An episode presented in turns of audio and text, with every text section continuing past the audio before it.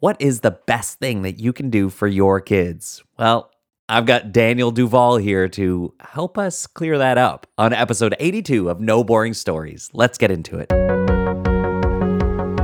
Welcome to the No Boring Stories podcast. You know that you can use storytelling to captivate your audience, clarify your message, and grow your business and impact like never before. And that's why I'm here. Each episode bringing you transformative stories, expert storytellers, and my signature storytelling tools, all to help you tell a better story. Because there's no such thing as boring stories, just boring storytellers. I'm your host, Alex Street, and I saved a bunch of my old toys from my childhood for my kids to play with, and they mostly rejected them. It's heartbreaking, really. Today on the show, we've got a parent coach to walk us through and talk all about what it means to be a parent today. Daniel Duvall is first and foremost a husband and a father of two young sons. He works now as a certified parent life coach, running mindful size life coaching, helping parents build balance in their personal, work, and family lives. Daniel, you can tell, just loves being a parent. So right away, we just have a good conversation. I get into it and start to ask him all about, you know, what tips and tricks he's got. And then we go into his story and we talk about what it means to raise uh, healthy kids today. And ultimately, I'm going to let the secret out of the bag. It starts with being healthy adults. Like when you're healthy, you can start to make healthy people. Imagine that. So, this is all about authenticity. You're going to love this episode if you are a parent and, you know, whether you've got struggles in that role or you think everything's peachy keen, this is going to be a wide open, honest, open, vulnerable conversation, the kind that you really start to enjoy as a parent. Hearing authentic conversations about parenting, the ins and outs, the ups and downs. Daniel brings it all. I hope you enjoy this conversation with Daniel Duvall. This is Daniel Duvall. Daniel, how you doing? Fantastic. Thanks. Yeah, I'm excited just to have the conversation and see where it goes. yeah, this is so good. I uh, I am also excited. It's kind of just an open book right here. All I know is that I've got a parent coach here on the other end. I love being a parent. Mm-hmm. It is my number one thing. It's the thing that drives me. It's my main identity. It's it's where I find all my joy and uh, to have somebody on the other end to just talk that through this might just be a coaching session for me. That that might just be where we go here. Right. Uh, also you can hear in my voice i'm a little scratchy a little hoarse because of all the gifts that our kids give us. You know they, they give us so many things. They give us weird little art projects. They uh-huh. give us uh, hugs and snuggles. They give us good memories they also give us all the sicknesses that they bring home from that cesspool that we call school. Is that right? Uh-huh. yeah, I was gonna say germs. You've experienced germs. this recently? yeah, I'm like germs, boogers, you know, no no boundaries. Yeah. Yeah. What what a beautiful thing. I know, right? yeah. Have kids. we like just that. take it all. Okay. so let's start here. You uh you're a father of two, two sons. Yep. Yes. Yep. I mean, what do you love about it? Honestly, I love everything about it. Yeah. It's it's so humbling in so many ways to be a parent. Like, and I've actually I tried to tell people this all the time. I'm like, I think I've learned more from my kids than they've learned from me.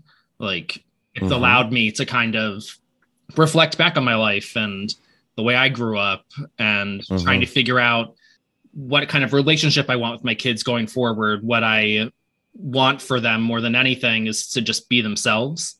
And so I'm trying to find ways to allow them to do that by getting myself out of the way, if that makes sense. Like it's such a it's such a weird concept because your kids are young, right? Like under 10. Four and a half right? and or, two and a half. Yeah yeah yeah okay so to this idea of like be themselves when when they don't know and this is I'm, you know my kids are 15 12 and 9 so it's not mm like they're mature and grown up but there's a little bit higher up on the yeah on the schedule anyways and this idea of like just be yourself when how do they figure that out without someone helping them say like hey yeah that seems like who you like this is who you are this is right this is like it's character development let's talk about storytelling it's yeah. it's the character growing but how in your mind how are they discovering like or how are you discovering who they actually are so that you can guide them towards that, help them become Yeah. that even more. I found that so much of it's observation, curiosity, kind of letting them be the guide and me not funneling them. Yeah. You know, I my wife and I are huge sports fans. Yeah. I played Division 1 volleyball, my wife played Division 1 soccer, like big sports people. Our older son is really not interested. Yeah. like Yeah. we we tried organized soccer, it was major fail. Um we we did that with my son as well. oh my god, it was just, it was a nightmare. Um but then he we was just sitting on the ground picking the bits off the ground and like I was like, don't eat the rubber. Oh no, he just cried the whole time. Like, Yeah. no. There you go. Um, but then like we I love watching tennis. And so I was watching tennis the other day and he looked at me and he was like, I think I want to do tennis lessons. And I was like, okay, like let's Mhm. see how that goes. But it's you know, it's not me being like, okay, we're gonna do this, we're gonna do that. It's kind of like Right. what are, what are you interested in? And like he's super interested in arts. Like Yeah. he could color and craft all day. And so Right. it's okay, this is what he wants to do. Let's explore it. Let's get him craft Yeah. supplies. Let's see if he likes this and that. Like, but it's letting him Such an effort of of listening in that, right? I, that, and that's the thing that I I've found is a lot of parents don't listen to their kids, like Mm. really listen to them. Mhm. you know they're they they know who they are and that's the thing i admire about toddlers is like they're so unapologetically themselves because they don't know any Yeah. better you know they don't they're not worrying about their past mistakes they're not worried about the future they're just in the moment they're them they're doing the things that Yeah. bring them joy you know and that's that's something that i've learned to Yeah. just be present with them because like that's where the joy is that's where the happiness is is being present Mhm. and so it is a lot of it's exploring with them I'm so excited to get into like where this why this matters for you, like where this comes from, what your story is. But I, I think, you know, to go to the advice column here for a second, Yeah. how do you if if it's just listening and it's letting those kids kind of be themselves happens, like how do you measure how do you and your wife even measure like, okay, it's time to step in and guide a little bit, you know, because a Mhm. four year old, a two and a half year old can only guide themselves yeah so far before it you know i go to the dangerous part but it's rarely actually dangerous it's just it's just out of our comfort zone Mhm. as parents so how how do you measure that and monitor that and and you know kind of keep them it's bumper bowling Yeah. i think of like you put up the things that they can't go in the gutters but at least they have a lane to go on is, is that kind of how you see it and how what are some of your kind of focus or tips to to to guide that well that's a good question and it's um i've actually been doing a lot of thought on it recently and it's kind of like what Mhm. are the what are the areas that i don't need to control you know and i feel Yeah. like that's a thing Yeah. with with a lot of people is like a control thing like oh i need to control how they're doing this or what they're doing and it's like what are the things that you can relinquish control of that Mm. will give you more freedom as well as your kid like playing i don't need to control the order in which they play their things or how they play them or where they play them. i don't need to control that Yeah. they can decide that you know within reason like i don't want you playing in like the shower when we're not around because god knows Right. what you could do. But like Yeah. if you want to go up and play in your room or play in the basement or play outside yeah. I don't need to control that. Yeah. is or even what they i find i like even what they do with certain you can think of like certain toys right? So Mhm. like a car is supposed to be a car but when they turn the car into uh i don't know a, a spaceship it's this no no that's that's a car that that goes that drives on the ground or something like that. And it's is that the kind of thing that you mean like just just let go of that? Like let them make it a spaceship. If it's Mhm. supposed to fly then if it's if in their mind it's flying then it flies. Let it go. Well it is. It's like letting them take the lead. Mm-hmm. okay. And I, I do. I feel like that's a huge thing. Like relinquish the control. You you don't Mhm. need to have it all the time. Even with food here's your food i don't need to tell you which order to eat it in or like how to eat it don't do that you're gonna make it like i don't need to worry about all that Right. stuff like right kids are naturally messy they they don't feel like yeah you know as an adult i don't want to eat something and like have it on my face it just like bothers me but like my kids don't care. They like Yeah. they just don't care. So like why does Yeah. it why does it bother me that they have stuff on their face? It doesn't bother them. Yeah. And it is it is interesting because then we get to this stage. I mean, you know, again, with my ages and and dinner is less about I mean, it, there's there, it's less about oh, don't get that on your forehead, uh, and the con the the eating conversation. It's a bit more about I guess you should have manners, right? Like I guess you should not put your knee up at the table or your foot on the table. I guess that's a thing that we should like start to to talk about because at some point we'll end up eating in public again or eating at a friend's house. That might not be what they do there. Yeah. So it's it's like this weird again management of like what we're okay with and like ah loose boundaries and also we're launching one of my favorite authors rob bell talks about parenting as launching rockets and it's like you just kind of prepare the rocket for when they go out and the they launch they're going to, to the world Yeah. into the universe and so to think about like we can do whatever we want to do here but if we've done a crappy job building the rocket Mm-hmm. then when they go in the universe they're not gonna it's not gonna go very Oh, far yeah. so it's it's kind of this balance of like again relinquish control and also this is your job to to form Mm-hmm. this human in some way so how do you see that formation coming in after you relinquish the control how does that formation of the character of the human of the person Yeah. come in No, and I, I totally agree with that too. It's um at the end of the day, my only real goal for my kids is for my kids to be good people. yeah You know, I don't I don't really care how love it how smart they are, how and again like the word success, I don't yeah. Is a weird one too because I'm like, what is success? It means so many different things to mm-hmm. so many different people.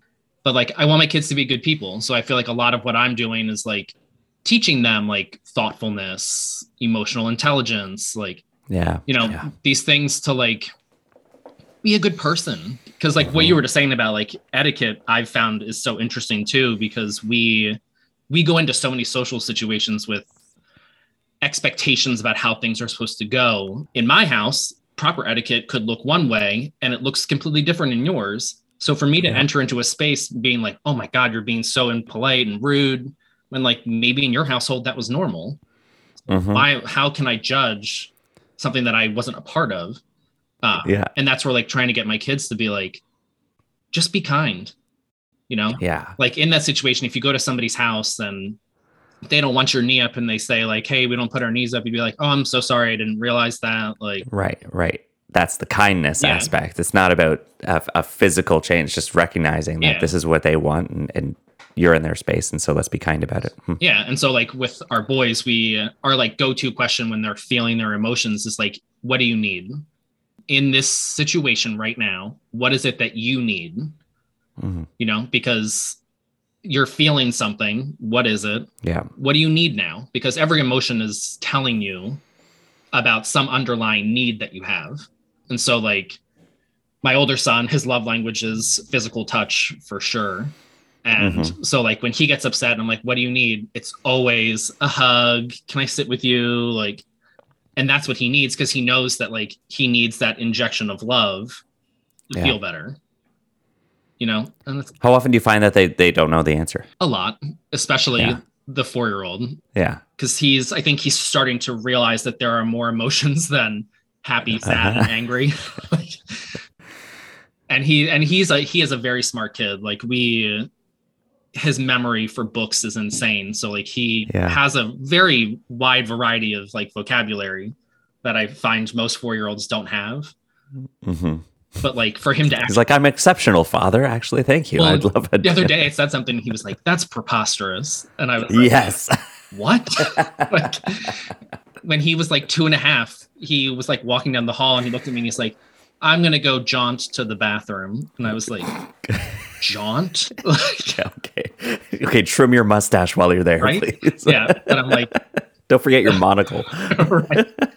Yeah, but it is. It's you know, teaching especially boys, like teaching them emotional intelligence yes. is a goal of mine. I want I literally like I just want you to grow up to be a good person. Like so that means that you have to be in touch with your emotions.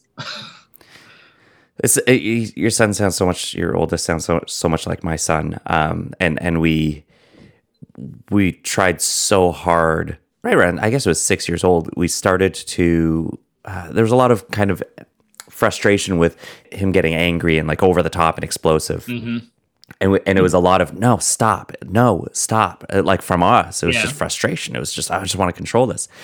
And something shifted then when we started to tell him who he was instead of who he wasn't. And, and instead of saying no stop that's like ah, calm down. We started to tell him like constantly this is who you are. You are tender and caring. Hmm and then we've added words to it over the years, and he's got like eight words now. That if I said, "Hey, who are you?" he could just tell you this stretch of words that he has that Yeah. describes him. I love that. And it starts with tender and caring. And you think of how many boys out there right now at 12 years old would identify themselves first as tender and caring. And that's who I was as a kid for sure.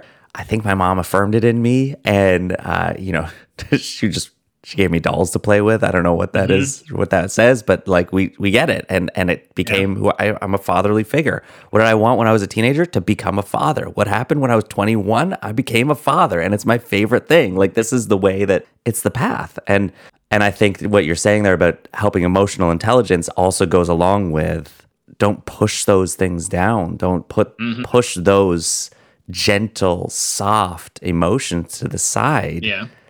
But how can you elevate them? How can you actually encourage them Mm-hmm. in your kids? You see that a lot? Yeah. I mean, and that's huge too. And it's a lot of it's gender norms. Um, Yeah. you know, kind of goes into that. And it's Yep. um you have like when you were talking about anger, you know, everyone experiences anger. Um, and it's unfortunate because I feel like that's something that we even as adults, we're never really taught how to deal with. And so if you think about like on there's like an anger ladder, and the bottom of the ladder is passive aggressiveness. Hmm that's like the language of most adults. When they Mhm. when they feel anger they don't know how to deal with it so they're passive aggressive. But that's the lowest level of dealing with anger. And so Right. it's like teaching like my older son right now like you're angry. That's okay. It is okay to be angry. Why are you angry Right. what's happening that's making you feel this way? And what can we do to kind of alleviate that? Because you're going to feel it. Hmm so like the other day he was upset because my younger son like broke one of the toys he was playing with. And so it was interesting because we've been working on him like do not retaliate. The Mhm. physical stuff is not okay. So he, Yep. he literally like clenched his fist and was like Ugh, like looking at my son. And when he was done it was like i'm so proud of you. You you had that anger in you and you didn't lash out Yeah. you you controlled yourself you dealt with it Yeah. you know, it doesn't make it any less hurtful, but you're at least taking those steps towards Mhm. dealing with it better. Yeah. And it's not, it's saying feel the feeling, hmm but we don't throw things. we don't hit people. Mhm. Yeah. It's, it's that, it's, it's the actions after that. It's the same as like you can feel love. You can feel, so, but doesn't mean that you you go up and, and hug every stranger Right. or every. It's there's take an action. Uh, Yeah. uh, just withhold the action. This is amazing. So so okay. La- last last question before we move into to your journey. Yeah, here. yeah. What's your favorite story to read to or or tell your kid? I don't know. Do you make up stories or do you, do you go to storybooks? We do Uh, a lot of books. typically. We have yeah. I I love reading and I love books. Yeah. It's cool to see my both my boys love books and reading. Like they will Yeah. sit and flip through books for like a half an hour by themselves. Yep. Brilliant. Um, but love books. We have like 500 plus kids books in our house. Yeah. It's it's unreal. the donation center near you is going to just explode in six years. Yeah. Uh, what uh, what's what's one of your favorites? Your go tos? If they're like, all right, you choose tonight, Dad. Then what's what's the one that you're pi- picking off the shelf? We have a book called One Big Heart Okay, that I love. I don't know this. It's basically just about like there we are so much more alike than different, and the biggest thing that we have in common is our heart, and we Mm. all have one big heart that we should be using to make things better. It's so good. I'm very big on diversity mm-hmm. of thought, of book, like everything. So like Mm-hmm. I look for books like specifically that have a diversity of characters shown, family Yeah. built like makeups, so that the boys are seeing that like what we have right now is not the only Mhm. case. Mm-hmm. And so like this book has people of color in it as main characters. Mm-hmm. Like one of my favorite parts of it, which I is so subtle, is a white kid was bullying the black kid, hmm. which I feel like you see so often the opposite in books. And so like right. that for me was like, oh, this is this is good because it's showing him yeah. in a subtle way that like yeah you know things aren't always what they seem yeah yeah yeah yeah yeah i love it. It's one big heart. Yeah. And if you are are you getting into chapter books or anything yeah we um, like are you reading through? we uh, am such a loser. I um I used to be a teacher, and so with my scholastic points, I saw that there was this like trilogy of like early chapter books called Dragon Masters. Yeah, and I love. I've seen those. Yeah, and I love science fiction. So it's basically like these kids get these dragon stones, and they can connect with one dragon, and they use them to like protect people. And so I got this trilogy, and I'm like, my son was all into it, and we were finishing the third book, and I it just like ended, and I was like, what the hell? Like, this cannot be the end. Like that's so weird. So I like looked it up and there's 18 books in this series. Because I was like more distraught. I was like, what? You can't just end the story like that. Like, what are they? Yeah. So there's all these books. We're locked in. Read one a year until he moves out. oh my god. Yeah. Um, yeah. No, I love books. Amazing. So good. I mean, my my favorite, you know, has just been um as far as like a picture book goes, I always go to. I love like oh the places you'll go. Mm-hmm. I love, I'll love you forever. I, oh. I, just go back to those ones all the time. Um, you are special. Uh, mm. There's ones that that we just go to. Um, I'll just yeah. Again, if it's Dad's choice, I know what I'm choosing. Or oh yeah, we read Where the Wild Things Are the other day, and I was like, oh, I never saw this.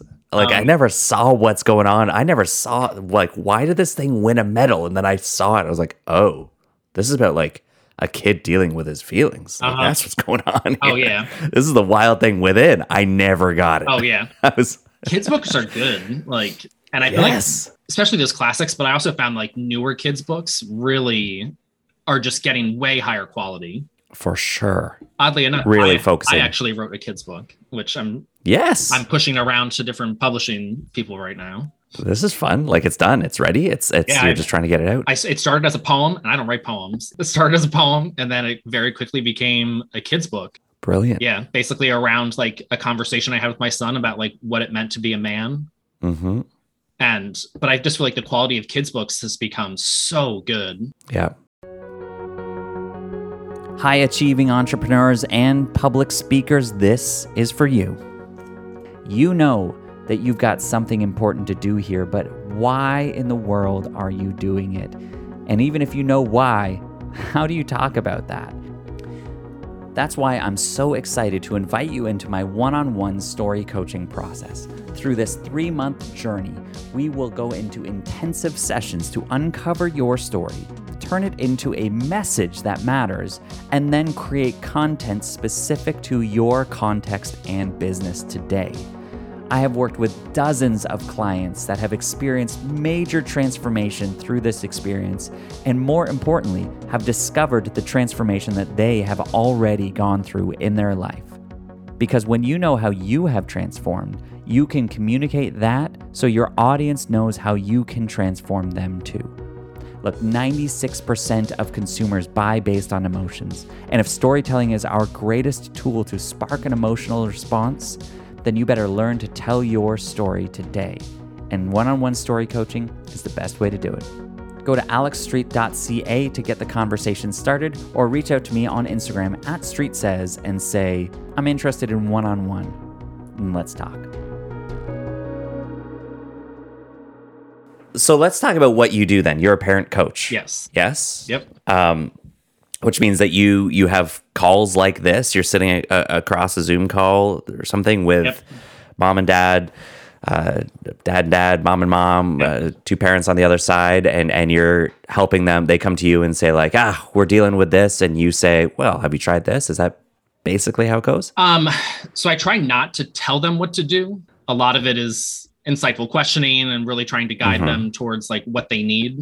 But I really focus a lot on trying to get them to build better work life balance and then really working on like building a better relationship with themselves first and then mm. their partners and that'll trickle down to their kids eventually. But Mhm. getting them to realize without telling them that you're coming to me for parenting, but really what you're coming to me for is you Mm, because we got to work on you first. I try to talk about like a pyramid scheme and like you are at the top of the pyramid, your partnership is below that, and then your kids below that, and it's a trickle down effect. So the stronger Wow. you are, the stronger your partnership, the stronger your family. Yeah.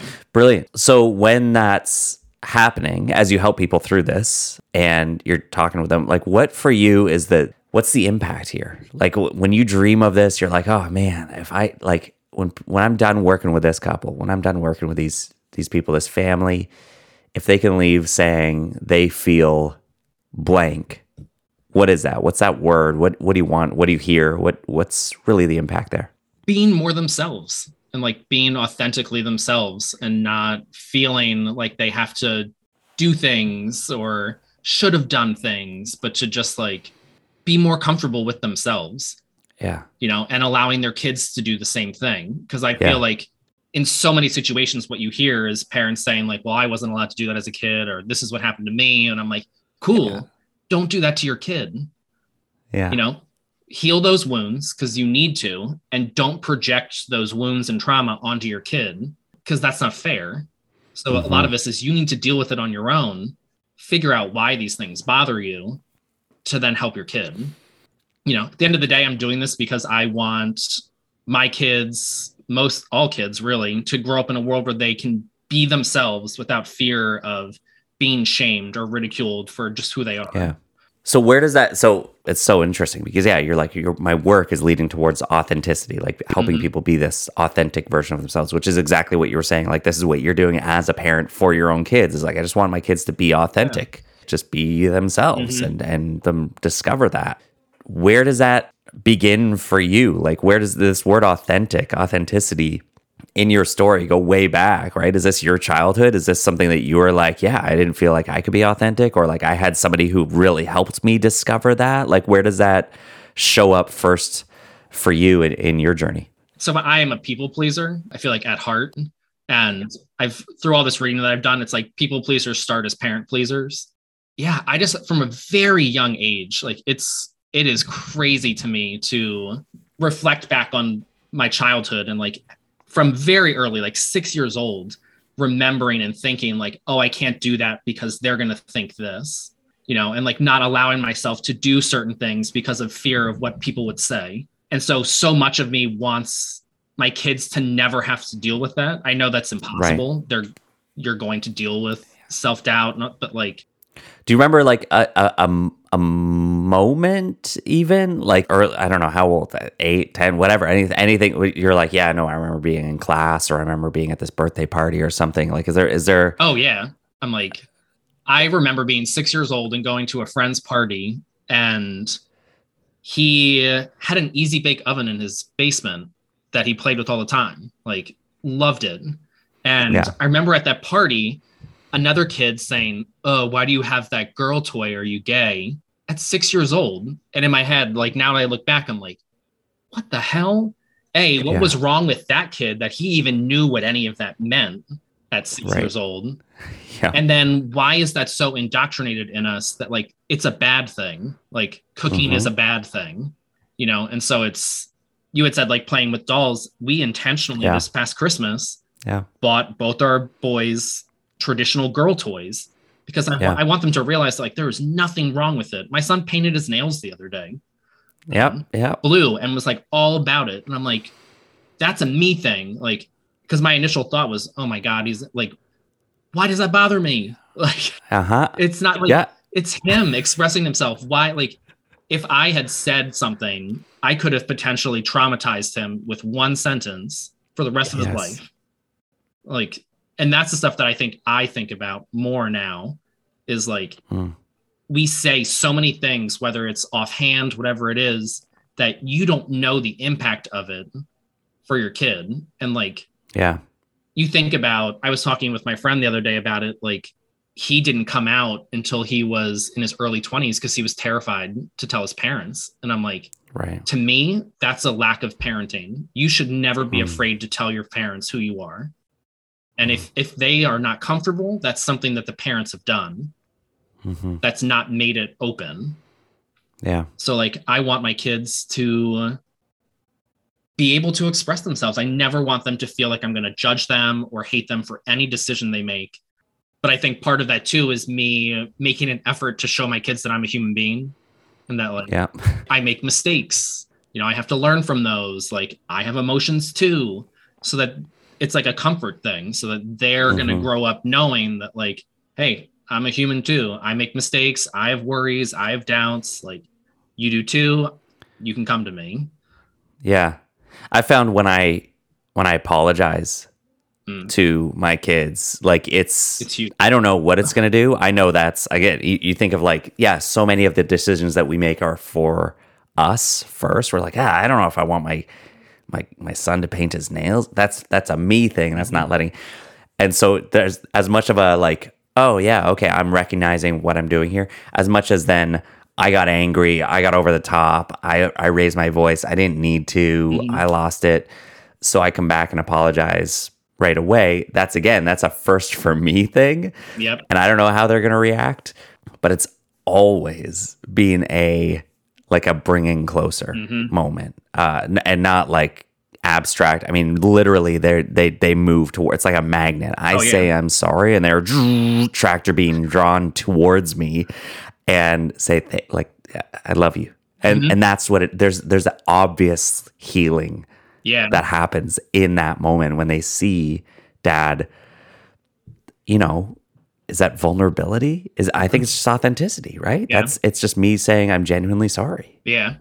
Well, and it is. I I don't think I could tell you a time my parents apologized to me, right you know, and I make an effort to like my wife and I told like made a pact that like we don't want to hide arguments from our kids. We want to show them like what healthy arguing is. Hmm. You know, so that they know that like arguing is not a bad thing.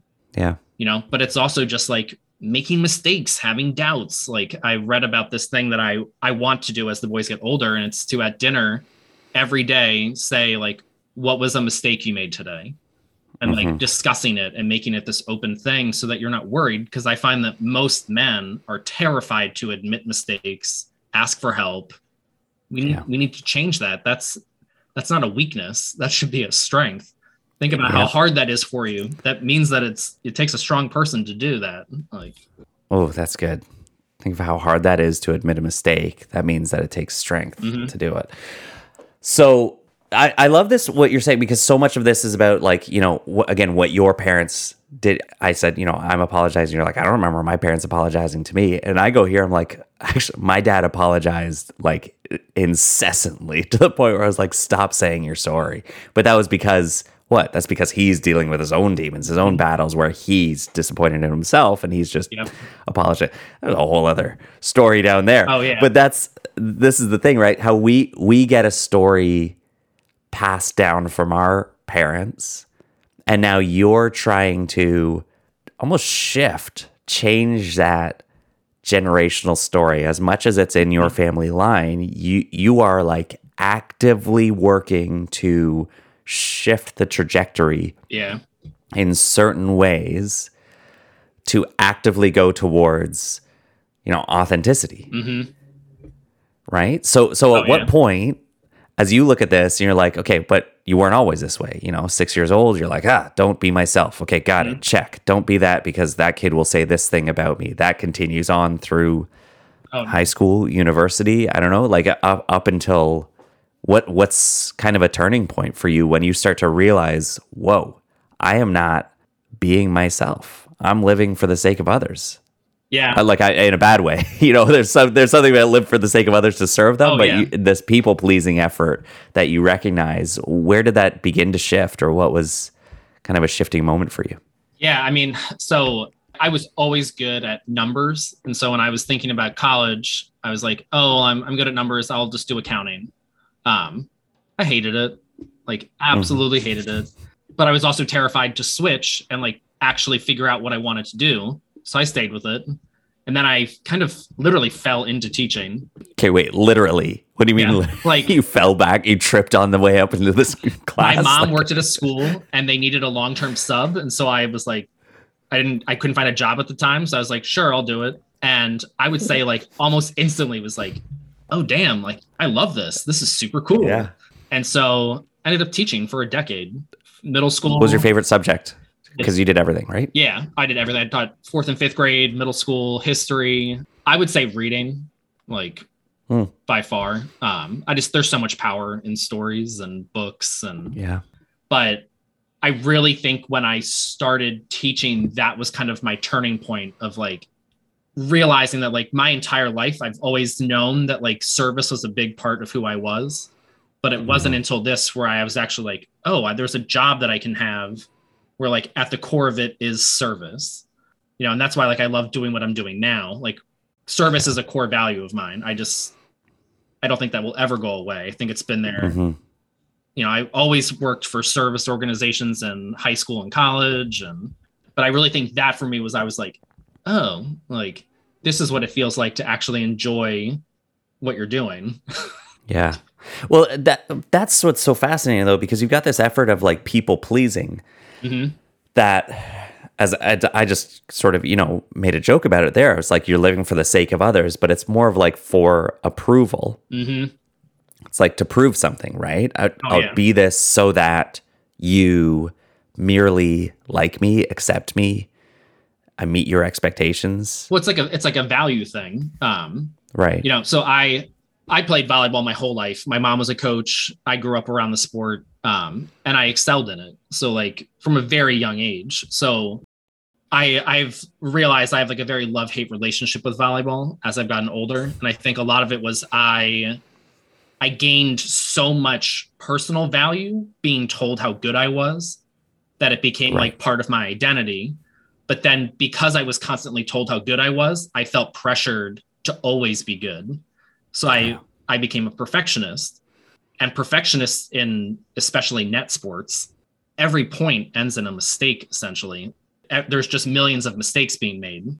And so I became so uncomfortable with them that I tried to be perfect all the time, which doesn't work. And so I ended up, you know, I played in college, all that stuff. I can count on one hand the number of times that I just played all out, just like went for it. right. Otherwise, I was very like contained. I didn't want to like do too much because I didn't want to make mistakes. Like that's hard in sport. right. like Well, yeah, life. right. it's hard in life. And you were probably better when you just went for it. Oh yeah. It's you're just a better player. Yeah. And I'm yeah, that's crazy. but this this difference between uh, again people pleasing and what you say is like at the core of who I am it's service Mm-hmm. which is still again focused on people and like Yeah. for the sake of them but it's far more about what help like support Mhm. it's less about do I meet your expectations and more like am I meeting your needs like it, it's how am I showing like I don't know define service for me when you say that I, I think that's really important because that is a that's a great spirit to go forwards with and those that may not be familiar with it or it is at their core but they don't know how to define it themselves what do you see that as what's the focus service for me is just giving my gifts and myself to situations or people that need it, knowing that I'm doing this with getting nothing in return. Hmm. You know, like I went into teaching because I was like, I want to. I want to help kids. I want to build these relationships, knowing that like I'm not getting anything out of this. You know, it's not like I'm expecting these kids to come back and like give me money and like do all- like it's just because I want to do this because it's it makes me feel good that I'm helping these people. That's what I'm really what I'm getting Hmm. is that sense of like I'm helping them. I might, you know, with teaching in particular, especially elementary school, I'm most likely not going to see the results of my work. right You know, unless they come back and tell me, yeah I I don't see it. And so I have to know in my heart that what I'm doing is making an impact. And I've seen it in times. It's definitely not in the moment, but like that for me is so rewarding. Like hmm having a kid years later come back and say that I made an impact on them, like, right you know, is huge. And I think at the end of the day, what I'm actually kind of realizing too is so much of service is unconditional love. Yeah. You know, just giving yourself, not expecting anything in return. Like Mhm. that is service. and the unconditional part of that is it doesn't like not expecting anything from them hmm you don't owe me anything you don't need to be you don't need to meet a set of standards and just going you just get you get my love Yeah. just because of humanity. Mhm. and that, That's- and that's, that's the only marker. and that's parenting yeah. you know i Yep. pa- I think a lot of parents say that they unconditionally love their kids, but you know, it's kind of like the idea of like, I love my kids and I want my kids to be happy in whatever that looks like for them, because what my happy looks like might not be what their happy looks like, Right. you know? And so I have to be okay with knowing that like their happy is what's important. That's the unconditional part. Mm. You know, my idea of success might not be their idea of success, and that's okay Yeah. you know like it's getting it's like detaching yourself from your kid's outcome Yeah. So if I mean, I'm excited for you know, and when you're in the presidential address, they thank Mr. Duvall for uh, being there. This is how you're going to see. Eventually, um, I'm thinking again, like just just framing your whole story as we kind of land this plane here. There's um, you've got this this amazing work that you're doing now you show up i love your instagram i love how you show up because there is this authenticity to it there's this uh, reality to it of like what parenting small kids is like and uh, what you experience and what you're learning. I think that's one of the best things that you bring to your work as far as i've seen it is it's an attitude of here's what i'm learning currently. Maybe this can help you. Rather than I'm the expert, I'm the guru, and I'm going to teach you all the things Yeah. because you're doing them wrong. Um, and I think that that speaks to exactly what you've been talking about here of this level of authenticity that you show up in your home is the same way that you show up in the world. And yeah I assume was the same way that you showed up uh, in the classroom. And so I just really appreciate that. And I think that's what people are attracted to is, again, that authenticity. But it's also this movement away from where I think you described how you felt was this like level of perfectionism. And so, or like needing to be perfect, right? This, mm. or like expectation around that. And, and isn't that where so many parents find ourselves now? Is if it's not perfect, if I'm not perfect, then what? then what are they going to think of me? Because that's what all these things that we deal with as millennial parents and who knows what. But we go through that and and I see your stories like growing up in that and then this perfectionism and kind of finding yourself in the classroom and realizing that like, oh, we just get to serve, we get to be ourselves and invite others to be the same. That's beautiful. And so now here you are doing that as a parent and helping other parents do the same. It's this journey from like perfect to authentic. Mm-hmm. And and it's an amazing story that you're living and inviting other people into. Is that does that feel aligned? Does that feel Yeah. true to you? so i don't know if you've read or seen brene brown's book atlas of the heart I, I have it. I'm ready to listen to. oh my god it's dove into it yet. so good but she talks about how like perfectionism people say like oh i'm a hard worker i'm a perfectionist when perfectionists all that it has to do with is what it looks like its appearances Yeah. so like all that you're worried about as a perfectionist is the appearance what does it look like Mm. and i feel like that's where i've kind of made this shift and this big unlearning it's been like a three year process of just being okay being me and knowing that Yeah. at the end of the day all that my kids need is me. Like you know i've i really genuinely think that when your kids are feeling big emotions they're reaching out for you all that they need is your presence. Like they don't need a gift. They don't need like anything special. They literally just need you in that moment just you. And so i'm like that for me was super empowering to realize that like you know what? At the end of the day all my kids need is me. And like so all i have to do is be me. In whatever way that looks just be yourself. Like Mm. that's the most powerful thing you can do as a parent. And obviously growing and learning you know i tell people all the time that it's i don't think it's really learning it's unlearning. It's i'm unlearning so many things that have been programmed through me that i need to like let go of to help my kids. yeah i totally agree with what you were saying. I think i've shifted more from what other people think more towards Yeah. what i think you know? And i would say i am probably the happiest with myself that i've ever been in my life which is an amazing feeling. And i think that trickles down to my relationship and my kids which i love. I mean, the joy that that just brought me actually hearing you say that, right? This is like really, this is our first time meeting. We've Yeah. had some conversations and stuff. So uh, I'd call you an acquaintance, Yeah. uh, turning into a friend at best. And and yet when you say that, it feels like oh, something just like something just shifted in all in all humanity. As you say, as you say, as we hear people say that kind of a comment, I'm happier with myself now than I I've ever been. hmm Like, is there a greater goal? I don't know. And if I can imagine again, imagine my 15 year old saying that. Imagine my my 12 year like imagine all high schoolers hmm being able to say that. Oh yeah. Are you kidding me? Well, it's I, it's crazy because like I don't know if you agree with this, but I feel like growing up I was always told to be humble, like don't be arrogant, don't talk about yourself, and it's like I think there is a line between arrogance and confidence, yes. You know, and it's I'm allowed to be to know that I'm good at things.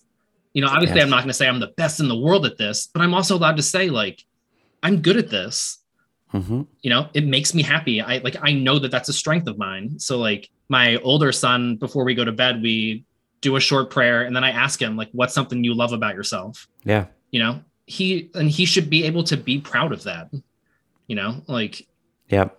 Right. Yeah, we have this series of questions we do. What was your favorite part of your day? What are you thankful for? And what are you proud of yourself for? mhm. And that's I just think that one that one that's really the one that I that I want more than any of them. Oh, yeah. Uh, the other ones are just moments, but that one is a as a reflection of Mhm. you did something that was difficult oh yeah and says a lot when you can describe that. no it does and it's also for me i've realized that like i really try to promote and bolster these traits in him that i find valuable so like he just is really a very inclusive kind person and so like i try to tell him that like Yeah. you know being nurturing and being kind is a good thing yeah. you know and it's that's part of what i'm trying to get to as well is just like ungendering character traits Yes. and just like if you wanted to make a good person what traits would you have them have you know Mhm. one of them is not masculine and feminine it's just it's a good trait to have like men can be nurturing we actually need men to be more nurturing Yep. you know like we we need that it's been proven Yeah. you know so it's encouraging those traits in kids It's brilliant. Yeah. I love it. I love I love what you do. I love the mission you're on, your attitude, your spirit through this. Uh, I, I'm really just thankful for you for this conversation and uh, for those that are out there. You know, specifically parents that are listening that are like, yeah, no, I'm struggling with this this this idea of being perfect, of looking good, of being something uh, doesn't feel right for me. I would love to be able to show up every day for my family, for myself, for my relationship, and be authentic.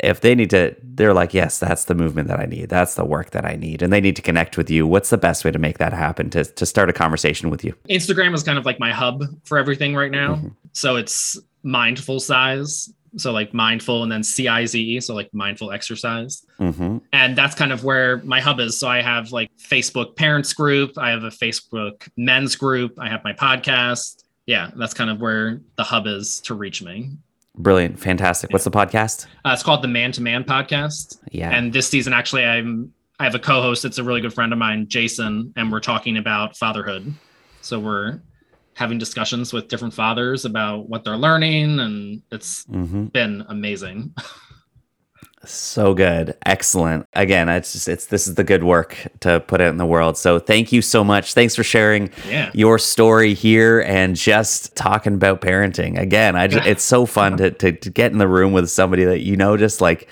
like, yeah, we just admit this, we love, we love this. We mm-hmm. love being in this role and all the ups and downs that come with it because it is what is creating our life. It's what's creating the good story here. So exactly thank you so much for your time. yeah appreciate you Thanks for listening. This has been No Boring Stories. I am Alex Street, and we are just getting started. I'd love to know what you thought of this conversation, so please feel free to reach out to me on my website, on Instagram, or in the Fearless Speakers Academy and share your thoughts. In the meantime, honor this conversation, go out in your life, and tell a better story today. We'll see you next time.